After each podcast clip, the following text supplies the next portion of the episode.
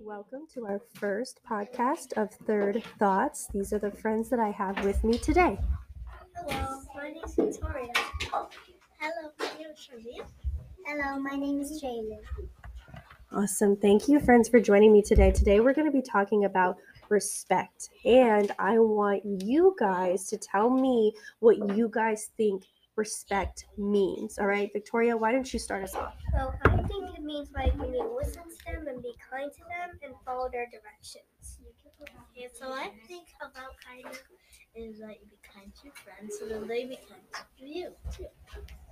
I think respect is all about following the rules and doing what the teacher says all the time. Love that. Thank you for y'all's input. I kind of want to talk about how each one of y'all talked about things that you show respect to your teacher, but how is it shown the other way? How does your teacher show respect to you? All right. I know you guys have written a few things about how teachers show respect towards you guys. So if you could tell me what you guys wrote and share with me a little bit, I'm going to start this way. Now, Jaylyn, can you start for us? What I think my teacher does is she helps me whenever I don't know what to do, and she helps me with my words and everything I don't know how to do. So, yeah, that's why I love my teacher so much. Thank you. So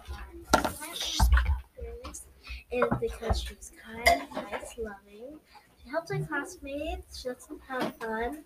Sometimes she lets us play a little bit longer for recess. And she helps me sometimes. And wait. Let's have dance parties like one time. Mm, and also this is um, great. And that's it. Thanks. Well, I think my, my teacher is respectful, helpful, playful, and loving. Wow, I love those characteristics you guys use. Those were really awesome characteristics. All right, I love how y'all talked about how they work with you, how they show you kindness, things like that. Love that. All right, now let's tie it back to our book that we've been reading. All right, so we've been reading the book Percy Jackson and the Last Olympian. All right, we've done two chapters so far. Can someone give me a quick recap on what we've seen in chapter one and chapter two so far? right? Charleen, do you want to give us a recap? yes. All right, go ahead, give us a recap. So Percy hears his, his friend and his teacher talking about something that he saw, Miss Dudes, and she turns this demon sort of thing, and he overheard them talking about how it was like real, and he didn't believe it was real at first.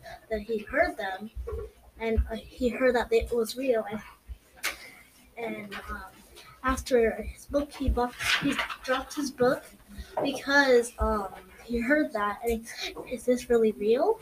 His mind and um he went to go hide and he saw a shadow. Perfect. Thank you, Charleen. So now coming back to our respect, who does Percy respect in this book? Who is somebody that he finds respect for? Jaylyn, who does he find respect for? His best friend Grover. How?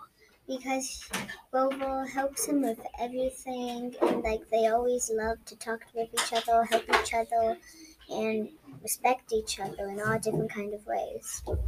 I love that. So then how do you think Percy felt when he overheard Grover talking about him to his teacher behind his back? How do you think he felt? Victoria, how do you think he felt? I think he felt like a little su- surprised. I think. God, I think that's a good one. Surprised, right? Right. All right, maybe not quite upset, but just surprised. He's like, what are they talking about? All right, so I got a couple questions for y'all about our book. All right, my first question for you is what responsibility does Grover claim to have for Percy? All right, remember what they talked about. What kind of responsibility? Victoria, I'll start with you. I think uh, it's to protect him. He Why? said Why do you say that? in, in chapter two. He said that it was to protect him and on the train. I think. What do you think, Charmaine? Um to him his friend um Grover is being respectful to him and not telling the truth because he doesn't want to, to his friend to find out what he really what really happened. Hmm, I like that. What I also liked is Victoria talked about how he said on the train that he was here to protect him. So, Jaylyn, what do you think Grover's trying to protect him from? The gods and all the tritons in this book. Because I can tell from the front of the cover there's going to be lots of weird stuff happening in this book. Yeah, I love how you're using your context clues and even the front of our cover to figure that out. All right, because they kind of did have a conversation about Titans and things that they went to on that museum. All right, so maybe maybe something's gonna happen that we don't know yet. All right, my next question for you is when they were leaving the bus, they saw something really weird at that fruit stand. Can someone tell me what they saw at that fruit stand? Jaylyn, can you tell me what they saw? They saw two, three um, old ladies sitting at the fruit stand. Two of them were um, mowing yawn, um, mowing yawn, and then and then one of the middle one cut the yawn, and then that's when Grover got really scared and said, "We have to go on the bus now." Perfect. Yes. So then what does that mean? What does that even mean? That cutting of the yarn. What do you what do you guys think that means? Grover seemed very panicked by it. So what could that mean when they cut the yarn? Charleen, what do you think that could mean? He's in danger, like like a warning that he that soon the ladies will tr- try to like get guards to come find him, get Percy. I love how you said like a warning. Like it kind of feels like a warning, right? That was a really good I like that word that you used. What do you think, Victoria?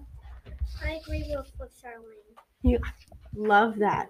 Well, thank you, friends. That's what I have for you today. I really appreciate y'all coming to talk to me. All right. So, y'all did an awesome job. All right. Thank you for coming to talk to me. We're going to keep doing these every few days.